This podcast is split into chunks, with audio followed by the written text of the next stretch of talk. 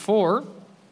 As we come to these 18 verses in our ongoing study through the Bible's second book, uh, let me read all 18 for us this morning and then pray for God's blessing on our study, and then we'll begin together. So listen now as God speaks to us through his perfect word once again. Then he said to Moses, Come up to the Lord, you and Aaron, Nadab and Abihu, and seventy of the elders of Israel, and worship from afar. Moses alone shall come near to the Lord, but the others shall not come near, and the people shall not come up with him. Moses came and told the people all the words of the Lord and all the rules. And all the people answered with one voice and said, All the words that the Lord has spoken we will do. And Moses wrote down all the words of the Lord. He rose early in the morning and built an altar at the foot of the mountain, and twelve pillars according to the twelve tribes of Israel. And he sent young men of the people of Israel who offered burnt offerings and sacrificed peace offerings of oxen to the Lord. And Moses took half of the blood and put it in basins, and half of the blood he threw against the altar. Then he took the book of the covenant and read it in the hearing of the people. And they said, All that the Lord has spoken, we will do, and we will be obedient. And Moses took the blood and threw it on the people and said, Behold, the blood of the covenant that the Lord has made with you in accordance with all these words. Then Moses and Aaron, Nadab and Abihu, and seventy of the elders of Israel went up, and they saw the God of Israel. There was under his feet, as it were, a pavement of sapphire stone, like the very heaven for clearness. And he did not lay his hand on the chief men of the people of Israel. They beheld God, and ate and drank. The Lord said to Moses, Come up to me on the mountain and wait there, that I may give you tablets of stone with the law and the commandment which I have written for their instruction. So Moses rose with his assistant Joshua and Moses went up into the mountain of God.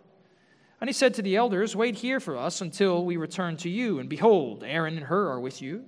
Whoever has a dispute, let him go to them. Then Moses went up on the mountain, and the cloud covered the mountain. The glory of the Lord dwelt on Mount Sinai, and the cloud covered it six days. And on the seventh day he called out to Moses out of the midst of the cloud. Now, the appearance of the glory of the Lord was like a devouring fire on the top of the mountain in the sight of the people of Israel. Moses entered the cloud and went up on the mountain. And Moses was on the mountain 40 days and 40 nights. The grass withers and the flower fades, but the word of the Lord stands forever. Let's pray once again. Father, we do pray that you would open our eyes to behold wondrous things from your word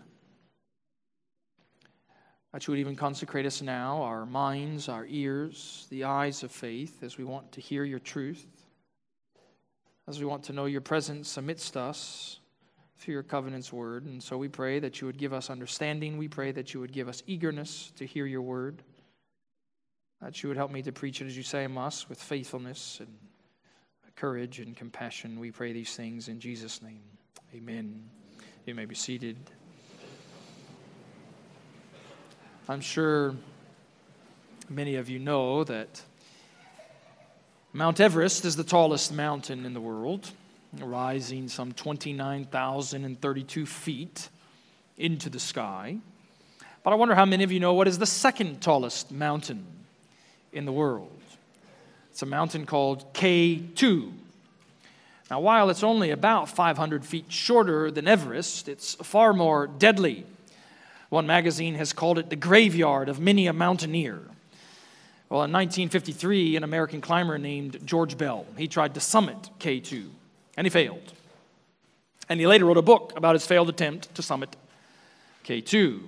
And that book was subtitled The Savage Mountain, because he said it's a mountain that tries to kill you. And we come this morning to a mountain that rises only 7,497 feet into the sky. But this is a mountain that's much deadlier. It's far more terrifying if you were to ask an Israelite standing there at Mount Sinai. Because while the tallest mountains of the world, yes, they have slopes and dangerous faces, cracks and crags that cause all kinds of chaos and calamities. They don't have what Mount Sinai had in Exodus 24, which is the awesome presence of God descending upon a mountain. Presence that is so awesome that it's shaken the mountain. We've seen for many weeks in recent chapters through chapter 19 and 20, even the book of the covenant, revealing this as well. When God speaks, he speaks with a fearsome voice, he speaks with an awesome voice. And it was so terrifying, you might remember from last week, so terrifying to God's people that after they heard the 10th commandment in Exodus chapter 20, I said, Moses, hey, you go back up and talk to God for us. Because if we hear his voice again, we're going to die. And so Moses went back up the mountain. And what we looked at last week was what our text today calls the Book of the Covenant, which comprises these 42 or so laws from the end of chapter 20 all the way through chapter 23. These laws that were to dictate Israel's religious life, their public life, their, their home life, a life that would be consecrated in holiness to the Lord, a life that would be lived in the righteousness and justice of the Lord. And now, tucked away in the middle of Exodus, is Exodus chapter 24. It's a chapter that one scholar has called one of the most amazing scenes in all the Bible. Another has said it's one of the most dramatic and surprising stories you'll find in Scripture. And I don't think it's too much of a stretch to say maybe for some of you, even in here today, it's the first time you've heard this story read in Exodus 24. Well, we want to uncover some of the amazement in this chapter, its surprising drama, as we notice this central truth from the passage. Only the blood of the covenant can bring you into fellowship with God. That's the simple point of this passage. Only the blood of the covenant can bring you into fellowship with God. As some of you in here today, you have no interest in fellowshipping with the Father. And I hope you might actually see from this text why it is the most blessed thing to receive fellowship with God. Some of you might be interested in fellowship with God but you don't know how you might get it. Well, our text is going to tell you how. Some of you might say, Well, I have fellowship with God, but it's not nearly as constant of communion as I would want it to be. Our text is going to direct you as well in that. So the scene before us actually has two simple parts. So we'll walk through this chapter with two simple headings. First 11 verses, we're going to see God's covenant sealed.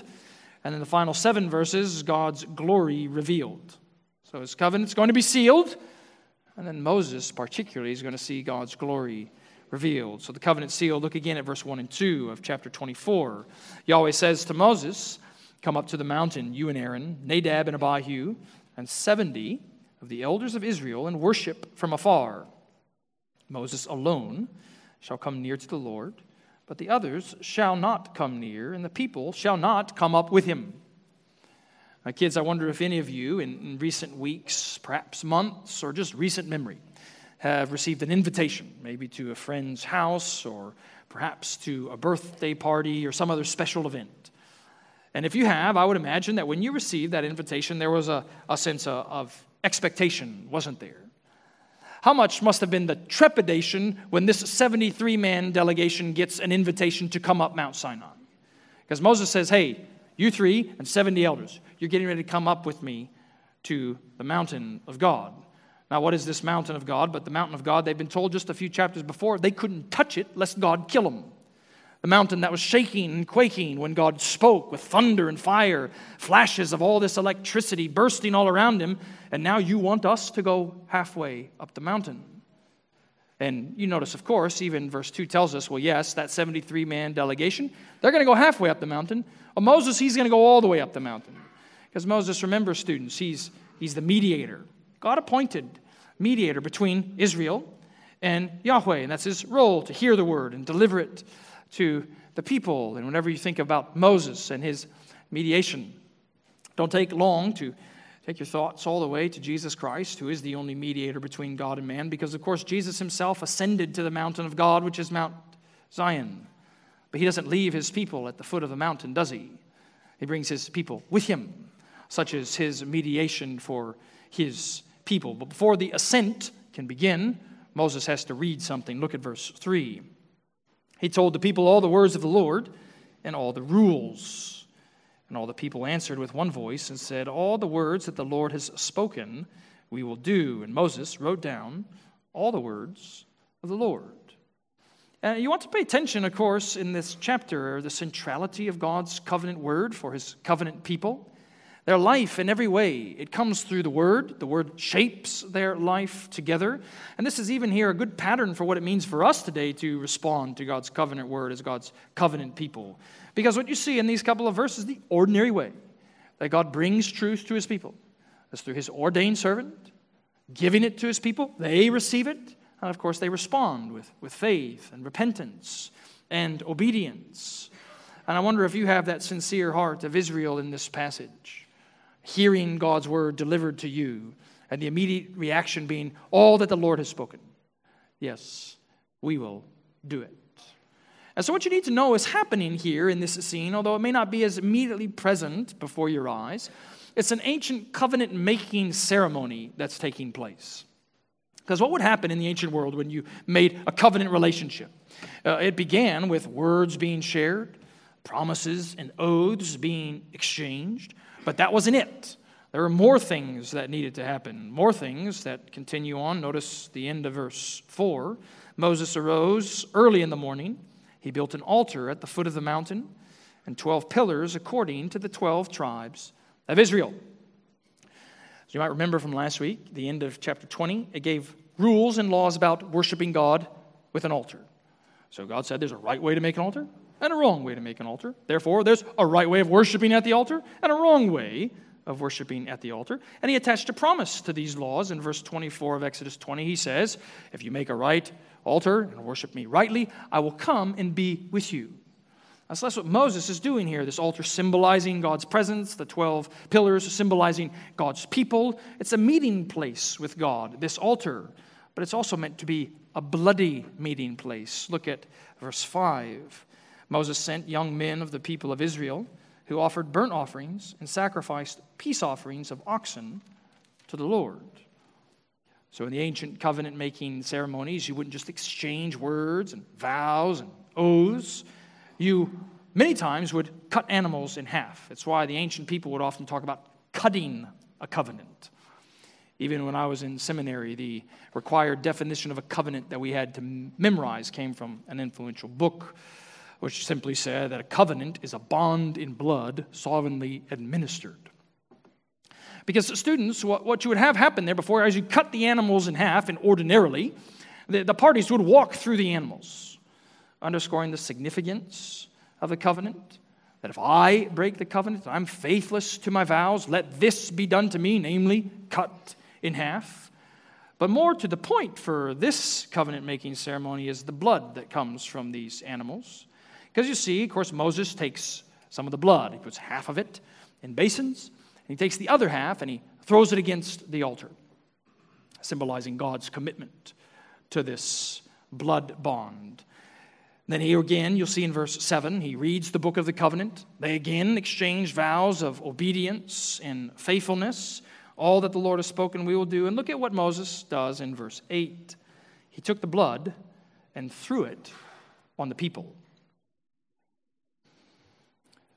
That was a couple of months ago that Emily had taken our oldest son to soccer practice, and before the kids uh, go to bed, uh, we normally, you know, clean up your room or get things ready for the next day. And so they were getting ready to go to bed, and these kids went off to their room to clean up the room, and these kids went off to their room to clean up the room. And it didn't take long before the youngest children there was sounds of shenanigans ensuing, and not long after that, uh, my four-year-old daughter came out, and to her credit, she wasn't screaming because she tends to be one that would scream. And, and she had her hand covering her eye.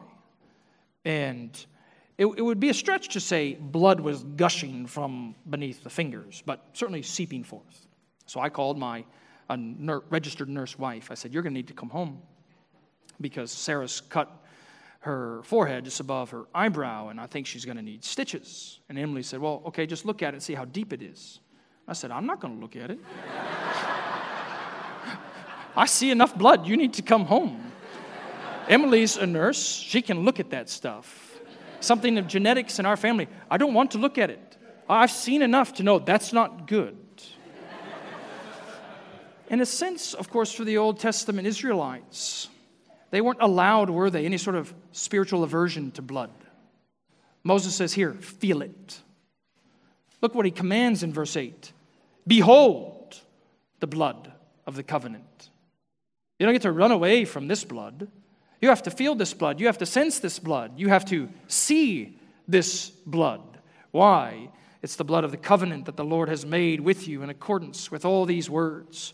Here is blood of the covenant that brings consecration, setting apart God's people as his very covenant nation a royal priesthood and a holy people. It's also blood of covenant confirmation. This is sealing the covenant, of course, this bond in blood between God and his people. As they felt the blood, as they saw the blood on themselves, actually, it would have been there.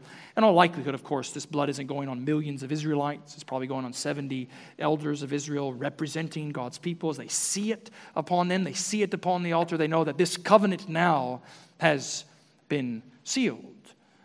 But the ancient covenant making ceremonies, it wasn't just about words and vows and oaths and obligations, nor is it only about cutting animals in half and sprinkling blood. It was also about eating together. This meal of covenant ratification, we might say. But before God's people are going to eat with God, they, they need to meet with God. Look at verse 9 and 10. Moses, Aaron, Nadab, and Abihu, 70 of the elders of Israel went up, and they saw the God of Israel. Again, I don't know if it's actually possible for us this far away from that experience at Sinai to truly underscore the trepidation that these men surely had going up that mountain. This was a mountain that they were not supposed to come near. This is a mountain they didn't want to come near. And yet God says, Now come up. And not just meet with me. The text simply says they saw God. And you'll see as the passage continues, it doesn't tell us anything about God. Descriptions, words about his form. Maybe it's because such descriptions would be all too short in describing who God really is. Or, or maybe it's because, more likely, because of their fear and trepidation, they just fell down on their face. And so notice what the text tells us they saw, verse 10. There was under his feet, as it were, a pavement of sapphire stone, like the very heaven for clearness. All we're told about is this blue brick road on which God's feet trod so clear that it's as though heaven has come down to earth. Isn't that always what happens when God's presence, when He draws near to His people? It's as though heaven has come down to earth. I wonder if you've known any such time when the Lord has drawn near to you in such a way that all earthly life is now tinged and sweetened by the glories of heaven. So they see God, and notice now they have met with God, and so they eat with God. Verse 11 He did not lay his hand on the chief men of the people of Israel. They beheld God and ate and drank. Uh, we're going to soon see in a few chapters' time, a few weeks' time, Lord willing, in our studies, that God's going to tell Moses, No one can see me and live. So you don't get to see my glory, this noble request of Moses. But you see that God granted this gracious exception to these 74 men. They saw God. And not only did they see God, they ate with God. That his hand wasn't stretched out in judgment against them, as his hand could have been, and maybe even should have been stretched out in judgment against them. So great is his covenant mercy and grace that he doesn't just bring his people near, he offers to eat with them and does eat with them, knowing, of course, it's a meal that symbolizes true fellowship with God. So this is God's covenant sealed, and now we'll see in the last seven verses God's, God's glory revealed. Because it seems right to take the space between verse 11 and 12 as this delegation eventually goes back down to the foot of the mountain. And then sometime later, we're not told how long, look what God says to Moses in verse 12 Come up to me on the mountain and wait there, that I may give you the tablets of stone with the law and the commandment which I have written for their instruction. We know that God is going to take his very finger and inscribe this law onto stone tablets. And, and kids, don't miss the purpose of God's word here in our text. It's for their instruction, meaning it's for their good.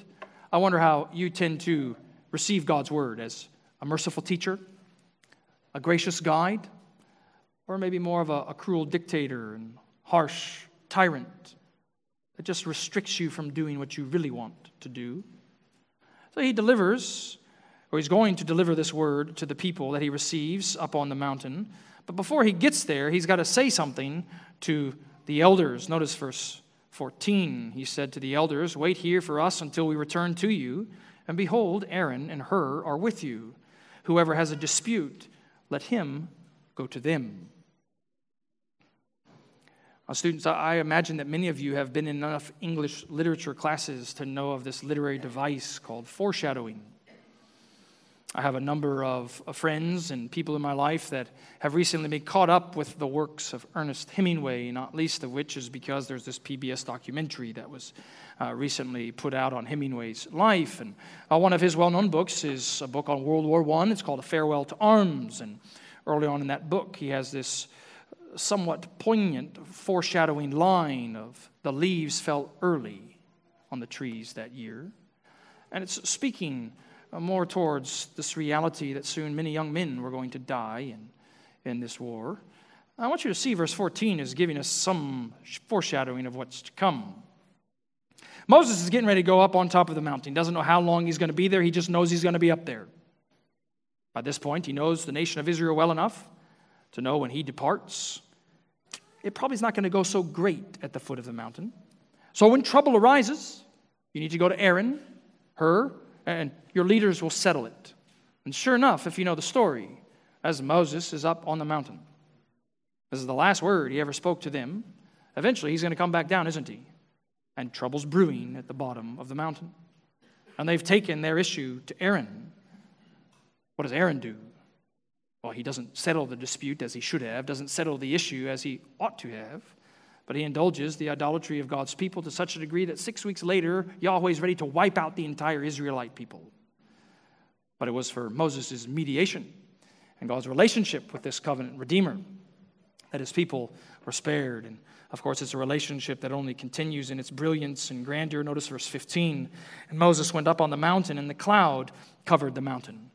Uh, I want you to see a couple of things, too, in particular, in these last few verses. The first of which is how the text is pointing us forward to God's presence. Because this same cloud of glory is going to dwell in the tabernacle, on the tabernacle, at the end of the book. Now, what Moses is going to hear in many ways for the next many days is these very specific commands and instructions about how to build the tabernacle where God is going to dwell with his people, that that glory cloud might be actually fully with his wilderness wandering people. So it's pointing forward to God's presence, but the text also is pointing backward to God's power. Look at verse 16. The glory of the Lord dwelt on Mount Sinai, and the cloud covered it six days, and on the seventh day he called out to Moses out of the midst of the cloud. Now, kids, can you think of anywhere else in the Bible where six days lead to a climactic seventh day? Certainly, if you were a discerning reader or listener of Exodus early on in the Hebrews' life, you would have immediately thought of Genesis 1 and 2. Six days of creation that lead to the climactic Sabbath day of rest on the seventh. And this is alluding to that because, of course, it's here that God is creating his covenant people. It's not just alluding to that scene in Genesis, I do think. It's also alluding to the recreation of all things after the flood, because it was for seven days the floodwaters came. Then, after those seven days, the ark rose up to the heavens in God's protection and presence. And it's the same thing here. Moses ascending up to the mountain after seven days, for 40 days and 40 nights. He's going to enjoy God's presence. And notice what 17 says it all looked like. The appearance of the glory of the Lord was like a devouring fire on the top of the mountain in the sight of the people of Israel. Now, students, if God's presence was to draw near, if God's glory was to manifest itself before you, what images of that glory and grandeur would immediately come to mind?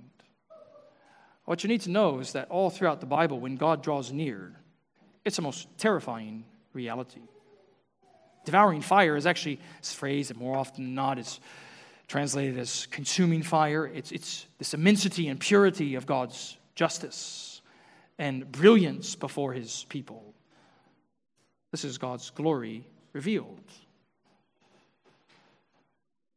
Well, some of you may have known of an old German name of Albert Speer.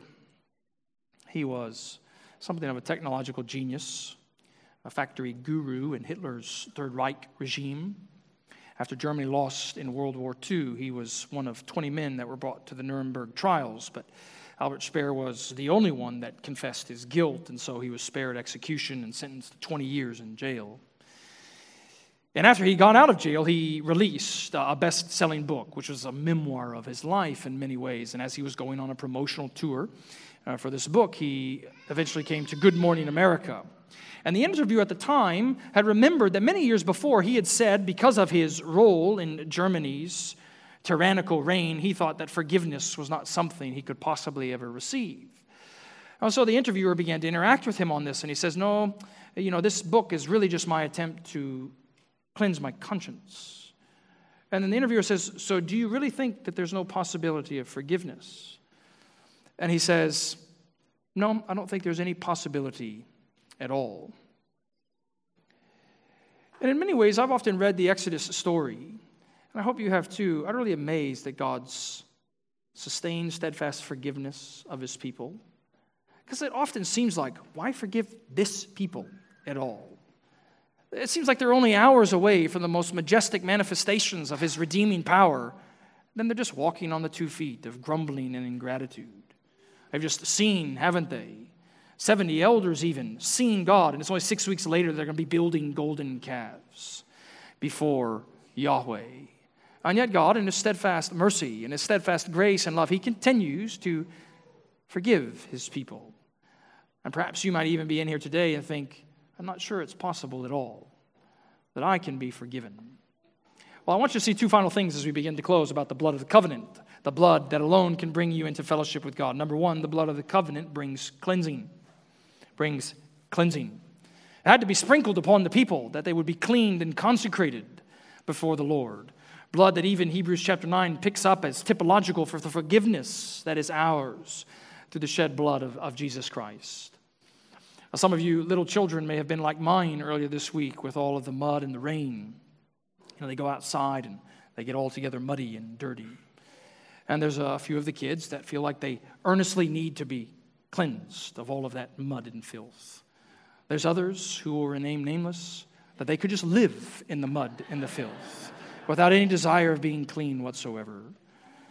The Bible tells us that all of you are sinful to your core, muddy and dirty to your very heart and soul. And some of you in here today are desperate for cleansing. Some of you in here today have no interest in cleansing, but all of you need cleansing. And what can wash away your sin but the blood of the covenant? The blood of the covenant brings cleansing. Number two, the blood of the covenant brings communion. Communion. Because the blood is sprinkled upon the people. And that's not the end of this ceremony. No, it reaches this kind of culminating climactic point as the elders, the 74 man delegation along with Moses, they're, they're eating, they're dining, they're, they're feasting with Yahweh in his very presence. The blood of the covenant brings communion. As many years later, Moses showed up on another mountain. This is another mountain where God's glory cloud descended. And descended because there stood his son, Jesus Christ. A scene that we call the Mount of Transfiguration. Luke chapter 9 tells us a cloud came and overshadowed them, and they were afraid as they entered the cloud, and a voice came out of the cloud saying, This is my son, my chosen son.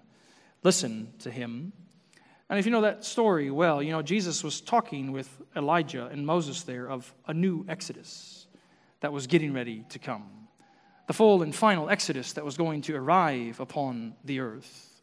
And of course, this is an exodus that would only come through blood of the covenant.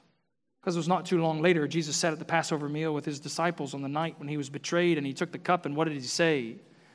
Quoting from Exodus chapter 24 This is my blood of the covenant, which is poured out for many for the forgiveness of sins. Do you want cleansing? Look to Christ's blood of the covenant. Do you want fellowship with the Father and full freedom of forgiveness. Look to Christ's blood that alone can bring you communion because it's through this blood of Christ that, of course, He comes down to us. And not just that, He brings us up God's holy mountain, Mount Zion, that there we might enjoy God's fellowship forever. I wonder if you're washed in this blood of the covenant. Let's pray together.